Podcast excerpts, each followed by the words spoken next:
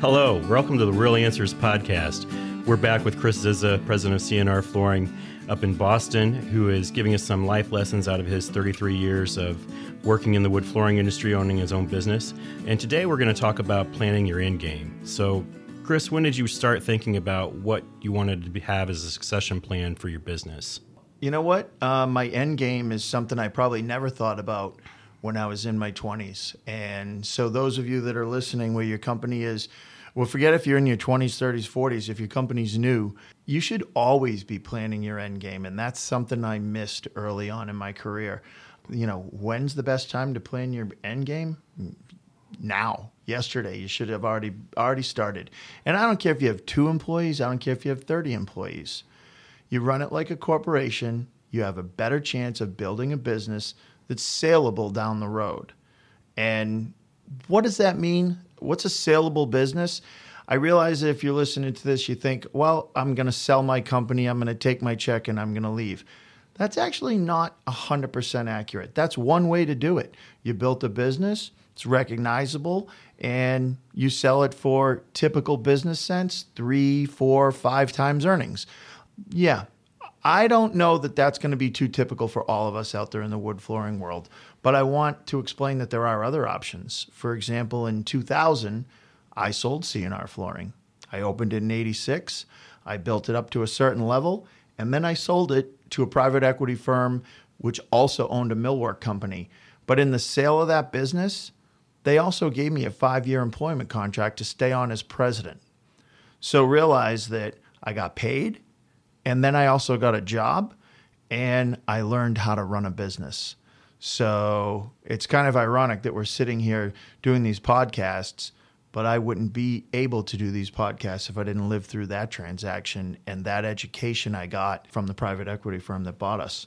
Well, tell us a little bit about that. What, what exactly did you learn going through that experience of selling your business? The first thing I learned was how to be a good employee that was the first time after leaving Aldo Vergentic Flooring, you know, back in 87, 88. I never had another boss. And now I'm 34 years old. And I had peers that said, don't sell the company. You'll never be able to work for somebody. Well, I was able to work for somebody because I'm a professional. And, but what did I learn outside of that? I learned about financials.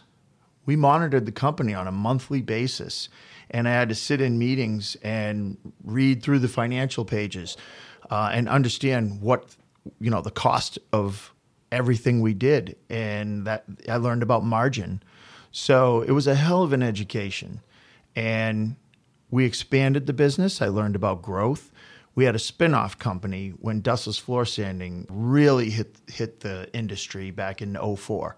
We were the first company in New England to open dustless floor sanding using an evacuation process. It was still in the industry, but we were the first ones locally to do it, and we ran an ad campaign against that.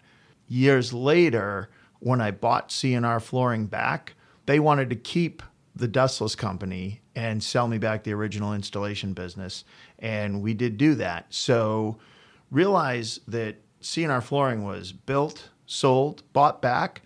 Uh, we had a spin-off company. That part was sold again and so these transactions can happen all the time. But again, it goes back to what I've been saying from, you know, podcast 1, you got to run a professional company. The other thing about planning your end game, some of you guys uh, I don't maybe you already think this way. I never did when I was in my early 20s regarding not not necessarily health, but more you beat up your body. We're like pro athletes in the wood flooring industry, and you take too many tackles, and eventually you should be thinking about becoming a coach. Well, it's the same thing about installing hardwood floors. You know, you can only install for so long, and then you got to think about becoming a manager. Okay. I like the sports analogy, so become a coach and teach other guys to install and sand and let them work under you. When you're building a business that way, one of the things to consider is succession. Some of you may have, you know, sons or daughters that are going to come right into the business, and your succession will be that your kids take over your life's work and pay you on the way out. But other guys, you you know, you might just have great employees. I've got a few that I have my eye on that I think are going to be able to take the torch and continue on. And so maybe you elevate somebody from within to do more work for the company. They start managing some of your tasks. You start playing a little more golf, maybe travel a little, and they pay you, but you're not working as hard anymore. So that kind of a succession plan is also part of planning an end game. But you can't give away the farm, and these got to, these got to be guys that you're going to trust. But if you built the culture of your company the right way, it's going to work. I'm a believer, so you know you have to have faith and you have to have trust. The other thing to think about: some people in the business world don't believe in real estate. I can tell you that McDonald's secret isn't hamburgers. The secret of McDonald's is that they own the real estate. McDonald's is a real estate company that sells hamburgers. I like to think of sometimes in our little small world that CNR Flooring is a flooring company that owns a commercial building. That commercial building is going to be part of my end game. It's grown in significant value since I first bought it, and it's taken years to pay it off. But what you might not be aware of is the SBA, Small Business Association, go to your bank. There are programs that help small businesses buy property. So you need to run your business out of the property. And we did that. We qualified to buy this commercial building with such a small deposit. Years later, this building has grown in wealth, and that's helping our end game. So think a little bit about that. There's a lot of things. Find yourself a good mentor and build on some of these ideas. These are all things that play into the end game. So if there's a business out there right now trying to plan their end game, what advice would you give them to and first of all, where to start and secondly, a bigger overarching piece of advice? So where would I start if uh, I were going to start planning my end game? Probably the same place I did start when I started planning my end game, which was with goals. And when you set the goals for your company, there's there's an array of what you could call your goals. You can have one year goals, three year goals, a five year plan, uh, but understand what we're going to try to do when you have those goals. Back when we started thinking about owning our own business, we saved money towards it. The goal was to raise enough capital to buy the building. We bought the building. Some of the other goals we have is to participate with other NWFA certification is important to me, but we also have NARI, the National Association Remodeling Industry, and and uh, so I'm a big participant with that. Matter of fact, I know that one of our other board of directors at the NWFA, Steve Bratton in Kansas City, he's a NARI member, and so I know he draws business from NARI. I draw business from NARI in Boston. So realize that's a national organization of remodelers, which is a pipeline to building your business because if they participate, you participate. Everything's about growing sales. So your goals can be what organizations am I going to get involved in next? And how am I going to use that to grow my business and my reputation and my brand? Other goals could be right now, I'm at, and this isn't me right now, but hypothetically, anyone out there. Let's say you're at 900,000 in annual sales, which uh, there was a business out there in our industry that I was helping coach, and that actually was where he was uh, for like three or four years in a row. And he kept calling me. We were tracking his sales on a monthly basis, and he was definitely going to hit the million dollar mark. That was his goal. Matter of fact, he didn't make it. He came in at 986, and I was kind of pissed off. I'm thinking you could have called me and I would have bought something from you for 14 grand because you have to hit your goals it feels really good when you hit your goals, guys. So strive towards meeting them. If you're two weeks out from your million dollar mark and you're 14 grand short, have a sale. Make the goal so then you can set your sights on another goal. And so that's what we did to build CNR flooring. First, that we focused on sales goals. It was a million mark. It was a million five. We were going for two and a half million we're going for three and a half million. And I'm not just fictitiously throwing out numbers. Make your goal and go after them. Now, after you make your goal, think about how do I get there? How many guys do I need to do $750,000 in sales? I would tell you, based on my knowledge of the industry and my marketplace, that's a two truck operation. If it's a three truck operation, everybody's not busy every day. But two trucks are banging 750 easy numbers. And if you want to get to a million, add a truck and sell more floors. It's that simple. You can break everything down into a formula. And if you've never sat down and tried to, it's not that hard, guys. Let's think about how much can we install in a day? How much can you sand in a day? What does that cost? Let's go to five day week, go to a six day week. You know, when you start thinking about growth and how big is big enough, these are all things that play into our end game. If you only do 750 a year, you're probably not going to sell that company. You're probably going to earn out to it. You're going to let one of your guys take it over and he's going to pay you a certain amount of money until you guys are even. But if you build a company that turns a profit of, you know, a couple hundred thousand a year, that's not a huge company, but it's a good company and you probably pick up a million dollars when you sell that company as long as, you know, the math all works. That's just simple business. So how do we get there?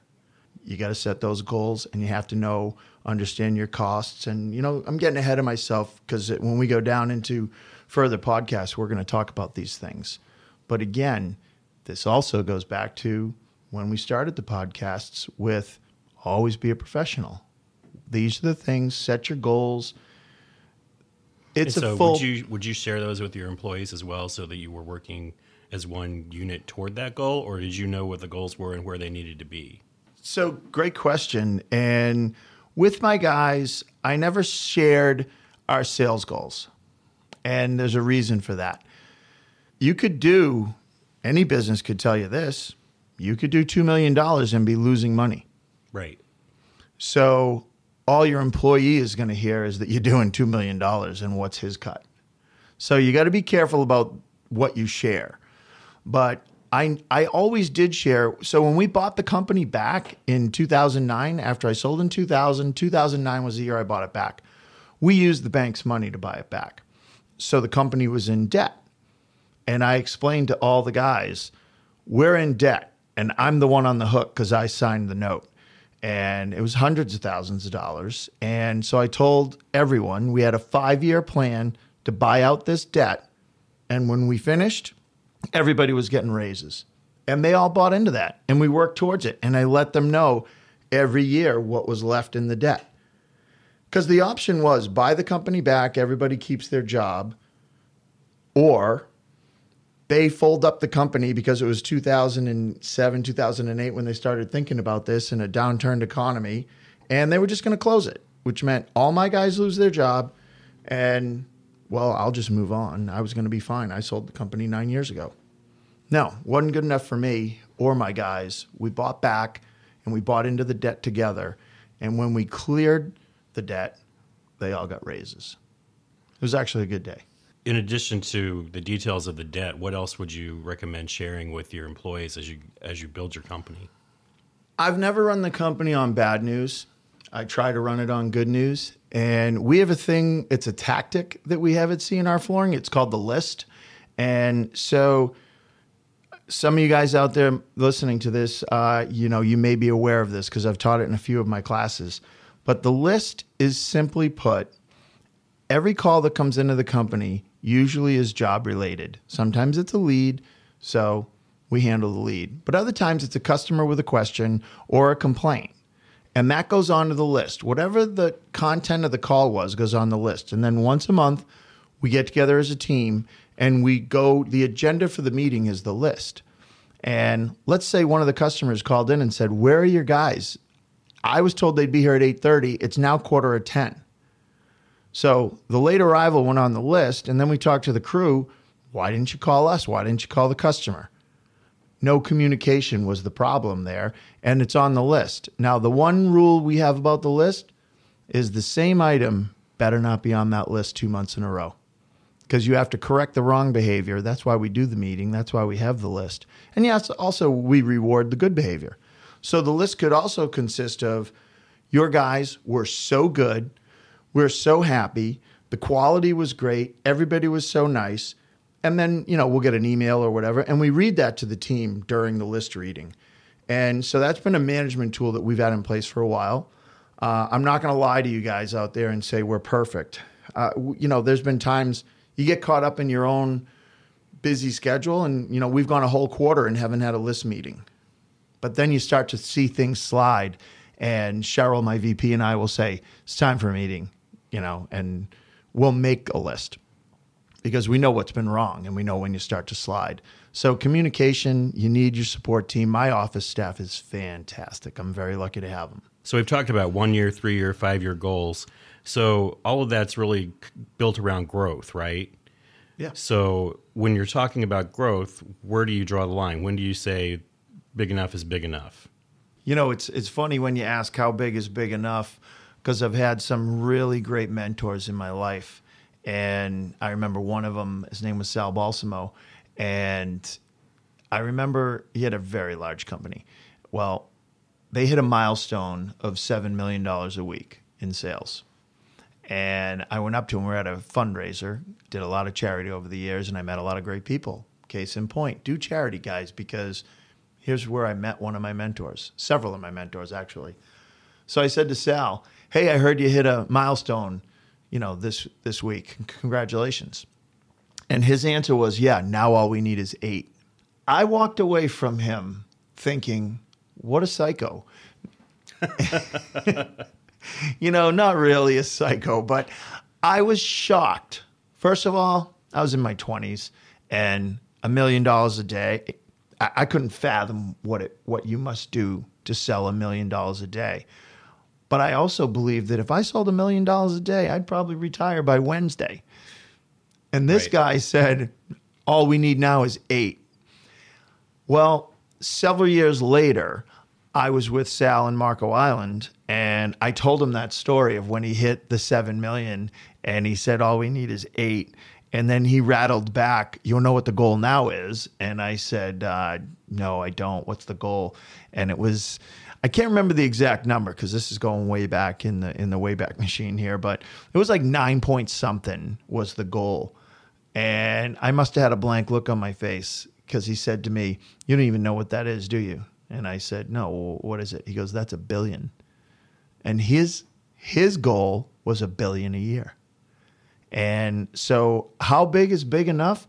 My answer is going to be as big as you can stomach. What do you want out of it? You don't always have to keep growing. I'll tell you right now, we don't do over 5 million a year and my goal is to not do over 5 million a year. I'm very comfortable with C&R flooring sales. I'm very comfortable with the size of the company and the position we're in. So what I want to do is manage our current level to the most profitable level I can with great quality and quality of life for my team. I really do believe that. Uh, I think that's going to be the key to the succession for C&R flooring in our end game.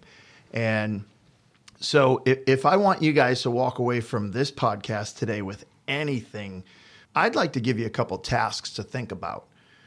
Let me ask you this or ask yourself Do you have an organizational chart? Do you even know what an organizational chart is? Well, it's like one of those trees, and you know, it starts with the CEO, and then you go to the president, and then over on the left branch, you've got your vice presidents, and on the right side, you have your sales team. Just Google organizational chart and take a look at one. Draw one for your company and put the names at the different positions. You know, who's doing estimating, who's doing selling, who's installing, who reports to who. Trust me, it's okay if you are on the first five pieces if you're a small company because in the early days of C&R, our org chart said Chris everywhere. Doesn't say that anymore, but it also tells me how I can grow different departments. So I'd like you to start an organizational chart. The other thing I'd like you to do is create tasks that you'll go after on a regular basis. And by that, I mean, what day are you going to do collection calls? And do them. If it's Tuesdays, do them every Tuesday because you got to get into a routine. So set up your routine. When are we doing scheduling? When are we doing estimates? When am I doing purchasing? Because remember, we're a professional company, we're a real business, and this is what real businesses do. You set these things up and you follow a schedule. And I'd also like you to try to come up with your tagline. Remember, I said earlier in a podcast, mine is quality and integrity you can count on. What's yours going to be? I think you should think of that. And these are things that are going to help identify your company over the years. These are things that when people say, "Oh, I use CNR flooring," and they're going to tell a story about it because the culture of your guys and you know how they wipe their feet how they take their shoes off how they hang plastic if they have to hang plastic how they moved furniture. Wait you guys move furniture? Yeah we move furniture. You know why we move furniture? Because it's in the way. We don't charge to move furniture out of the way but we do charge to put it back. So understand there's a way to do the tasks that none of us want to do I know so many of you guys that we talk at convention and you say, I'm not moving furniture. Uh, I know they can get it out of the way or we're not coming. It's the wrong attitude, my friend. Let's move the furniture out of the way. Let's do the job, get the sale, make the money, and charge them to put the furniture back. That's what we do. You'd be surprised how much money we make for putting furniture back. Because the way I explain it, listen, I'd love to put your furniture back but the polyurethane's wet. So while we didn't charge you to move it out, I'm going to have to send a crew here dedicated just to the task of moving your furniture back. For that, I'm going to have to charge. Uh, or I have this list of local movers that I could recommend to you. In any scenario, this plays out that I'm a professional and that I'm running a really good company that has options for our clients. Think about that. Thanks, Chris. Can we can we revisit for some reason, and I want to talk a little bit about the reasons. You've identified five million as sort of your your sweet spot that you don't want to protrude past that. And I'm assuming if they're ramping up the size of the business, then you have to have more crews, you have to have more trucks. Is there is there something in your mind that makes that your your spot to play to? Yeah, there's a couple. First of all, if I hit that five million mark, I need more staff internally. So let's talk about those levels. At I said earlier, seven hundred fifty thousand dollars is a two truck operation that the owner's running the company himself. He probably doesn't have a bookkeeper. There's no need. Okay, but a million one, million two, you probably have somebody in the office helping you, and you probably have three trucks, and you're probably leaning on one of you guys a little bit too. Uh, million seven, you definitely have a staff. If you don't, I bet you're stressed Okay. If you're that guy doing a million five, million seven right now and you don't have any help in the office, I bet your wife's mad at you. I bet you missed a couple little league games. And so each of the levels that we're talking about comes with a price to pay. And it's been my experience as I've examined additional sales goals for CNR that 5 million is going to require probably a sales manager and a salesman Right now, I do most of the sales and I have a salesman and I have a vice president in the office who also does the scheduling. We have an independent bookkeeper and we have a receptionist. And that balance works really well with our current sales level. And if we go higher, we're going to need another truck, another crew, and then to feed that animal in February, say when we're slow, or during a slow time, you need salesmen, which here's the next part. That means you need marketing, which means I've now got to have an advertising budget. So it's all about the different sales levels requiring different things to feed the animal. And right now we're we're not on cruise control, but it works at the level we're at. Well, thanks, Chris. It was great to talk to you about how you're planning your end game, what that looks like, and how uh, some of our members can learn from that. And start working on some of their own plans. So, with that, we're going to wrap this one up and we'll be back with another podcast soon.